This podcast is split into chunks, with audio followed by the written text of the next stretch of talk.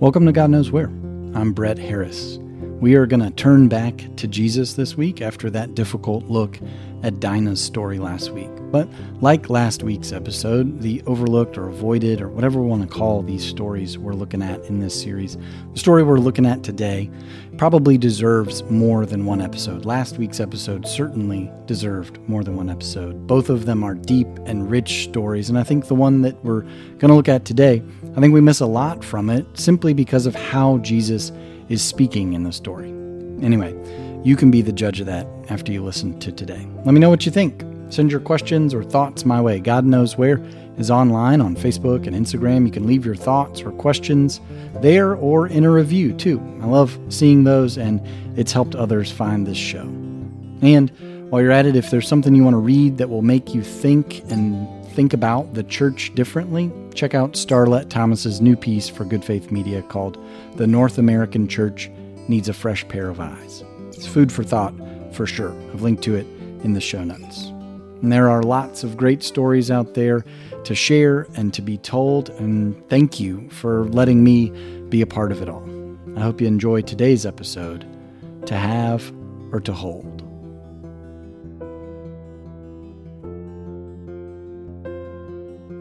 A reading from Luke 17. Once Jesus was asked by the Pharisees when the kingdom of God was coming.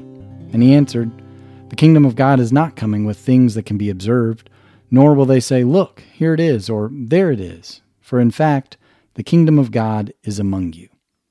Then he said to the disciples, The days are coming when you will long to see one of the days of the Son of Man, and you will not see it. They will say to you, Look there, or Look here. Do not go and set off in pursuit. For as the lightning flashes and lights up the sky from one side to the other, so will the Son of Man be in his day. But first, he must endure much suffering and be rejected by this generation. Just as it was in the days of Noah, so too it will be in the days of the Son of Man. They were eating and drinking and marrying and being given in marriage until the day Noah entered the ark, and the flood came and destroyed all of them. Likewise, just as it was in the days of Lot, they were eating and drinking, buying and selling, planting and building, but on the day that Lot left Sodom, it rained fire and sulfur from heaven and destroyed all of them. It will be like that on the day that the Son of Man is revealed. On that day, anyone on the housetop who has belongings in the house must not come back down to take them away, and likewise, anyone left in the field must not turn back. Remember Lot's wife. Those who try to make their life secure will lose it, but those who lose their life will keep it. I tell you, on that night there will be two in one bed. One will be taken and the other left. There will be two women grinding meal together. One will be taken and the other left. Then they asked him, Where, Lord? He said to them, Where the corpse is, there the vultures will gather. I might have been drawn to this story because I've spent a lot of time looking up to the sky around my house, watching for circling vultures, just like the ones Jesus says will gather around corpses ever since our cat went missing a couple of weeks ago. I haven't seen any though, so maybe that's a good sign. Maybe he's just off filming the next Homeward Bound. Who knows? We can hope. But I think more than that image of vultures that Jesus closes with, though, for me, this story gives credence to an idea to the idea that in those years that we know nothing about, from ages 12 to 30, that Jesus went east, that he traveled way east, traveled far out of the reach of his Jewish upbringing, perhaps as far as India, something, before coming home to preach and to teach. I mean, the way Jesus talks here, the ideas and the choices he proposes echo a worldview more akin to that of Buddhism. Now, I have no idea, no knowledge that can confirm if that's true, but if there's one passage in the Gospels that leads me to consider, to imagine the possibility that Jesus traveled east and went on this eastern adventure, it is this strange passage that we overlook all the time in Luke 17. A lot has been written about what may or may not have happened during that period of Jesus' life, but for my money, no one does it better than Christopher Moore in his novel Lamb. It's the story of Jesus' life as told by the lost 13th disciple, Jesus' childhood friend Biff, who traveled across Asia with Jesus for many years, who's the one person who knows what happened during that time. It is, as far as I'm concerned, required reading, or should be required reading for anyone who might be interested in what I have to say here. It is as irreverently hilarious as it is thought provoking. And in there, in Lamb, Moore reminds us that faith isn't an act of intelligence, it's an act of imagination. This passage that we've just read from Luke 17, it asks us to use our imaginations a lot, to remember and re envision old stories, to contemplate our own existence, to wrestle with good and evil, to see the world as it is, and to imagine the world as it can be. That's a lot to ask, and that's probably why we ignore it so much. It feels like too much to ask. But more than that, though, this story forces us to make choices new or old, past or future, life or death. This story is drowning in dualism and the kind that we tend to ascribe to those more Eastern ways of thinking. And when we read stories like this one with such choices and considerations, it's easy for us to think of the dualism that we're most familiar with in Christianity heaven or hell. And then to think about the rapture. All this talk of one being taken and one being left, it all evokes the thoughts that we have about that day that we've been told about, where Jesus will come and take the good to heaven and send the bad to hell. But this story couldn't be less about that. This story is not about the rapture. It's about a rupture in our minds and in our perspectives that can allow us to see what Jesus says quite plainly the kingdom of God is among you. We can also read this as the kingdom of God is within you. I don't think any of us, though, would argue that we look around the world today, or really at any point in human history, but especially today, and we see the cavernous rifts that we've dug between ourselves for all kinds of reasons, and say, yeah, you know what? This does look like the kingdom of God. It's got to be what Jesus had hoped for. Nor do I think that any of us, knowing our failures and our shortcomings and all the dreams we've left deferred and mistakes we've made along the way, I don't think any of us would look at ourselves and think, yeah, this feels like a place where the kingdom of God exists. But we do get glimpses, don't we? We do feel glimpses of that kingdom being present all the time. These little moments when, in the midst of all the mudslinging and the fear and the doubt, we see clearly that the kingdom of God is, in fact, among us. That we get it right sometimes, in spite of our best efforts. After disasters, when communities come together to support each other as we rebuild, when we lose someone we love and our people rally around us and help us through our grief, when our kids learn about the choices and decisions that adults are making and the judgments we're passing on one another, and they say to us rather bluntly, This isn't right. These are all little glimpses that we get of the kingdom, and we get them all the time. And the problem is, we think they are glimpses of a world far away, not windows into the world as it can be right now. And Jesus is trying to get us to see that the kingdom of God is never not here, that we have a choice to make, a new way to look at the world. He's trying to get us to look at life in a new way because he knows if we do, if we can look at the world as though the kingdom of God is among us, we won't want to go back to anything less than seeing the kingdom all the time. Once we see the world this way, once we realize what he says is true, we won't be able to unsee it. Kind of like the way I saw the Chicago Bulls logo and the KFC logo the other week. You may have seen these on the internet before, but someone flipped the Chicago Bulls logo upside down and it looks like a robot reading a book. Trust me, look it up. It's hilarious. And someone else, maybe the same person, but I think it's someone else, saw Colonel Sanders with his little flowy bow tie there under his goatee and wondered why he had such a huge head on such a tiny stick figure body. Again, hilarious to look at, to think about, to wonder why someone would think about it that way. But I never would have considered these possibilities. I never would have looked at these logos in this way. But now that I've seen them that way, I can't not see them that way. You probably won't either. We probably won't be able to go and look at them in the old way again. And the same should be true for our lives. Once we get glimpses of the kingdom of God, once we're aware of the ways in which the kingdom of God is among us, those moments when we see each other in our world working in harmony, we should do whatever it takes to make sure that that's the only way we'll ever see and experience the world again. And yet, we go back all the time. We believe the glimpses we get are just glimpses.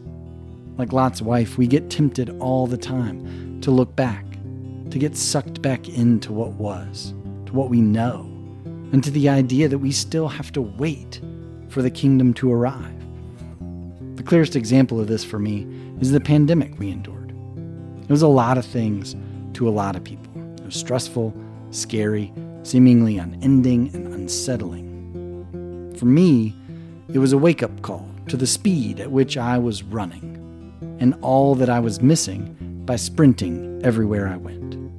Only when I was forced to slow down and to look at my life and my work and everything about it in new ways, only then did I become aware of how much better the slower pace of life suited me, how much more available and present I was in the moments I had. I don't think I'm alone. I had these visions of a world, maybe you did too, that didn't speed back up, that stayed slow and more local and more present. And yet, as soon as doors opened up and masks came off and the possibility of returning to all that we had missed came back, I got swept up in the current and I didn't know how to fight it. I stopped seeing the world with those new eyes I'd gained and I fell back in to the patterns and the routines and the speeds that I had known. And I soon found that I could not keep up. We choose all too often to look back, to go back, to long for a life that looks nothing like those glimpses of the kingdom. But if we take Jesus at his word, that the kingdom of God is in fact among us or within us, then we have a choice to make. We have to choose not to return to that belief that the kingdom of God is somewhere off in the distance. We have to let go of that idea.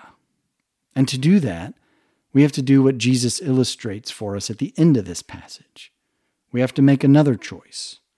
We have to make a choice between ourselves. Now, I wish I could take credit for coming to see the end of this passage the way I do on my own, but my friend Robert Scruggs planted that seed in my head one Friday last fall. Have you ever felt like you're competing with yourself?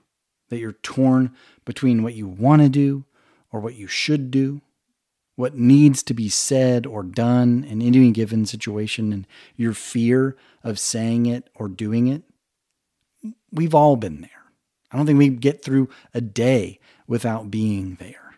I think within us is one self that sees and knows what Jesus is teaching us here is true that we don't have to wait another minute for God's kingdom to arrive, that what we think we are waiting for is possible right here, right now, right with us.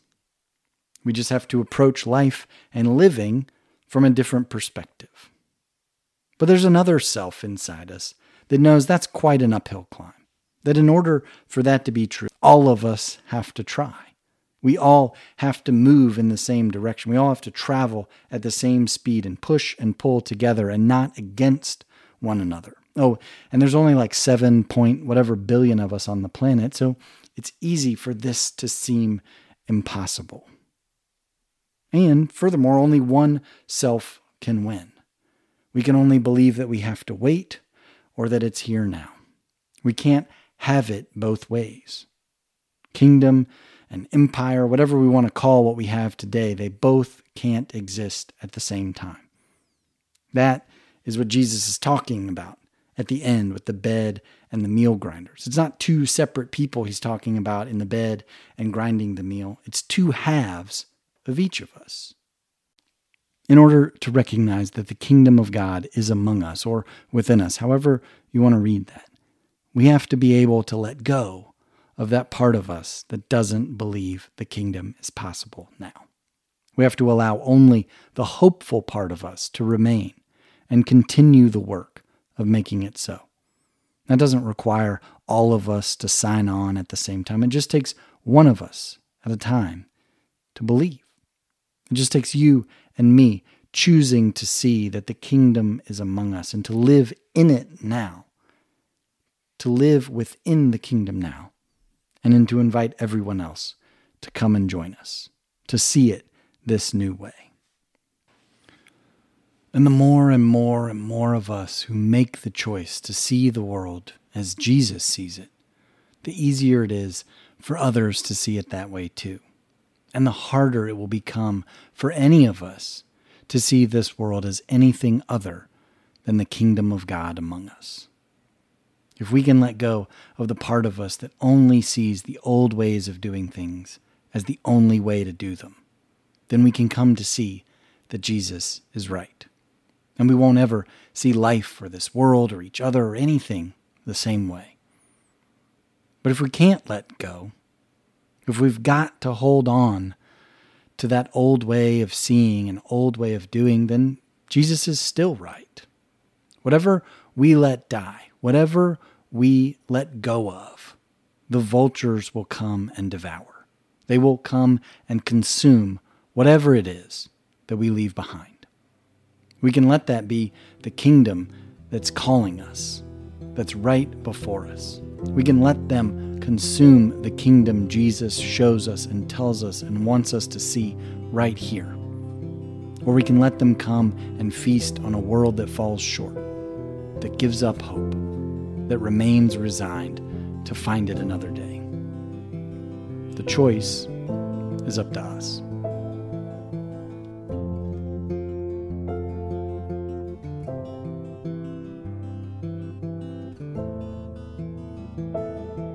God Knows Where is written, produced, and edited by me, Brett Harris, with music by Thomas Steinwinder and Michael Trest, and unwavering support from my wife Elizabeth.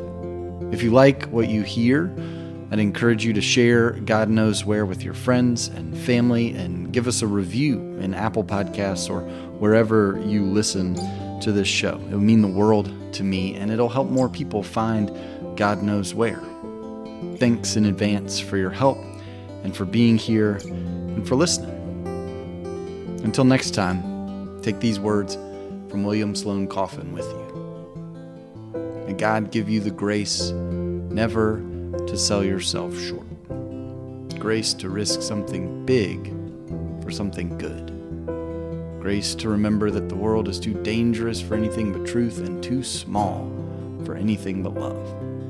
So may God take your minds and think through them, your eyes and see through them, and your hearts and set them on fire.